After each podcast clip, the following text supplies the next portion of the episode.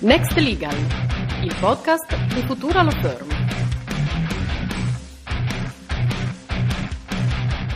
Buongiorno a tutti e ben trovati alla nuova puntata di Next Legal sul, eh, sugli NFT, è la seconda puntata di questo arco narrativo e in questa puntata proveremo ad approfondire un po' gli aspetti legali legati agli NFT. Grazie Raffaele. Cominciando subito con eh, primo, la prima domanda che sembra banale, perché parliamo con un legale di NFT? Perché comunque si tratta di una compravendita eh, che avviene online di un asset, di, di, di, un attivo digitale che può avere come sottostante diverse tipologie di, di altri attivi, per cui ci sono tutta una serie di caratteristiche che impongono delle cautele di natura giuridica. Ecco, grazie. E, ehm, quando, quando io sto comprando un, un NFT, esattamente al di là dell'aspetto tecnico e tecnologico, sto comprando un, un oggetto digitale, che cosa, cosa c'è attaccato all'NFT che ne garantisce tutto quello che va al di là del sottostante stesso? Allora, appunto, al netto degli aspetti tecnologici bisogna capire che cosa si sta comprando davvero. E quindi solitamente si fa riferimento ai termini e condizioni di piattaforma, perché solitamente gli acquisti di NFT sono effettuati su piattaforme che hanno natura di marketplace, quindi che favoriscono l'incontro tra, tra domanda e offerta, cioè venditore di NFT e compratore di NFT, per cui ci sono i termini e condizioni di piattaforma che disciplinano il meccanismo dell'acquisto e il pagamento, e la licenza di, us- di utilizzo del bene legato all'NFT, perché le, le NFT, come, come abbiamo già visto, punta a un bene che si trova al di fuori dell'NFT e si disciplina quali sono i diritti che vengono acquistati con l'acquisto dell'NFT.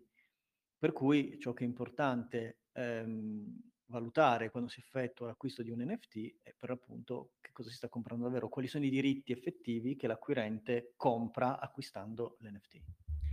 E nel caso in cui fossi io a voler produrre un NFT, come faccio a incorporare dentro questo NFT dei diritti o le royalty o insomma come faccio a farlo funzionare in modo tale che chi lo compra abbia tutto il, il necessario, insomma.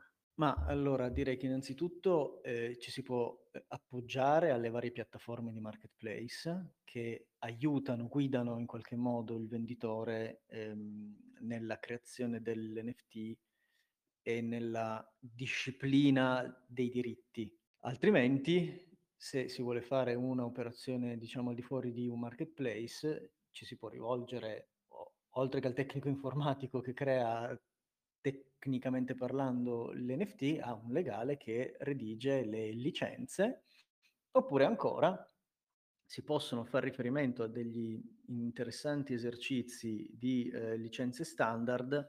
Il più recente è eh, quello delle licenze cosiddette Can Be Evil, che sono state proposte da um, Andresen Horowitz, A16Z, anche anche noto, sono sei licenze che eh, traggono spunto dalle licenze Creative Commons e eh, disciplinano in logica cripto, perché sappiamo che tutto il fenomeno del Web3 ha delle logiche anche di business particolarmente nuove e diverse, e quindi si propongono di disciplinare con queste licenze le logiche mh, giuridiche di attribuzione di diritti più tipiche del Web3. Quindi, volendo, un creatore, un artista può sfruttare, utilizzare una di queste licenze di Andresen Horowitz.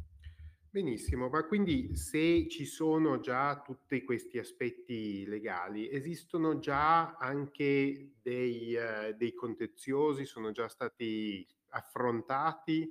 Sì, sì, esiste già una casistica di contenziosi Um, ne posso citare qualcuno, c'è, c'è forse uno dei più famosi, è il caso di Hermès contro Mason Rothschild del gennaio 2021 per una violazione di marchio. Qui si trattava delle, del famoso caso delle meta Birkin, ossia una versione virtualizzata delle borse Birkin di Hermes.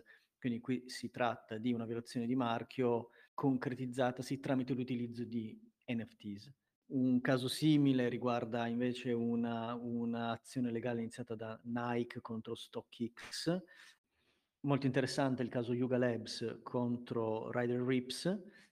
Interessante perché, differentemente dai primi due, dove gli attori, cioè i soggetti che hanno iniziato la causa, sono Hermes e Nike, ossia due operatori tradizionali, in questo caso l'attore è Yuga Labs, che per chi non lo sapesse è la società che ha creato i famosissimi Board Ape Yacht Club, cioè una famosissima collezione di NFTs, per cui diciamo ehm, questo fenomeno del contenzioso degli NFT entra anche all'interno del mondo Web3. Ci sono degli altri casi, tra cui anche, lo cito giusto perché i nomi sono eh, importanti, Miramax contro Quentin Tarantino per la violazione dei diritti da, d'autore relativa al film Pulp Fiction, perché Quentin Tarantino a- aveva intenzione mh, mm, eh, ed evidentemente poi anche andato avanti eh, di creare delle collezioni di NFT basate sul film Pulp Fiction, ma evidentemente secondo Miramax non aveva i diritti d'autore per farlo.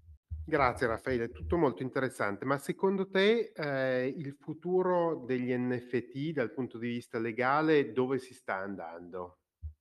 Allora, questa è una domanda interessante, è difficile rispondere in maniera completa. L'unica cosa che posso dire è che il eh, MICAR, il, il famoso regolamento marketing crypto assets, ancora in bozza, prevede espressamente, non considerando, che um, i non fungible token non dovrebbero essere mh, disciplinati dal MICAR, quindi il MICAR dovrebbe restare discipl- come eh, norma per disciplinare i token fungibili, non i token non fungibili.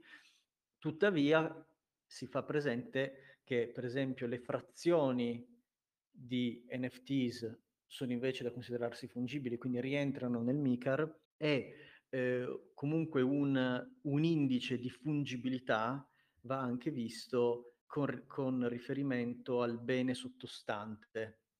Per cui se il bene sottostante non lo si può considerare eh, non fungibile, allora anche il token non, non, fungibile potrebbe a quel punto essere considerato fungibile. Diciamo che eh, il futuro quindi per gli NFT non è chiarissimo perché appunto il MICAR sembra dire espressamente non disciplina eh, gli NFT, ma eh, è ancora presto per dirlo in realtà perché eh, con una certa frequenza ci sono novità normative nel mondo cripto. Grazie mille Raffaele, grazie, è stato chiarissimo. Eh, io a questo punto qui eh, vi saluto e eh, vi do appuntamento alla prossima puntata in cui parleremo sempre eh, di NFT, ma prenderemo in considerazione gli aspetti fiscali di, che normano appunto gli NFT. Grazie a tutti. Ciao a tutti. Next Legal, il podcast di Futura Law Firm.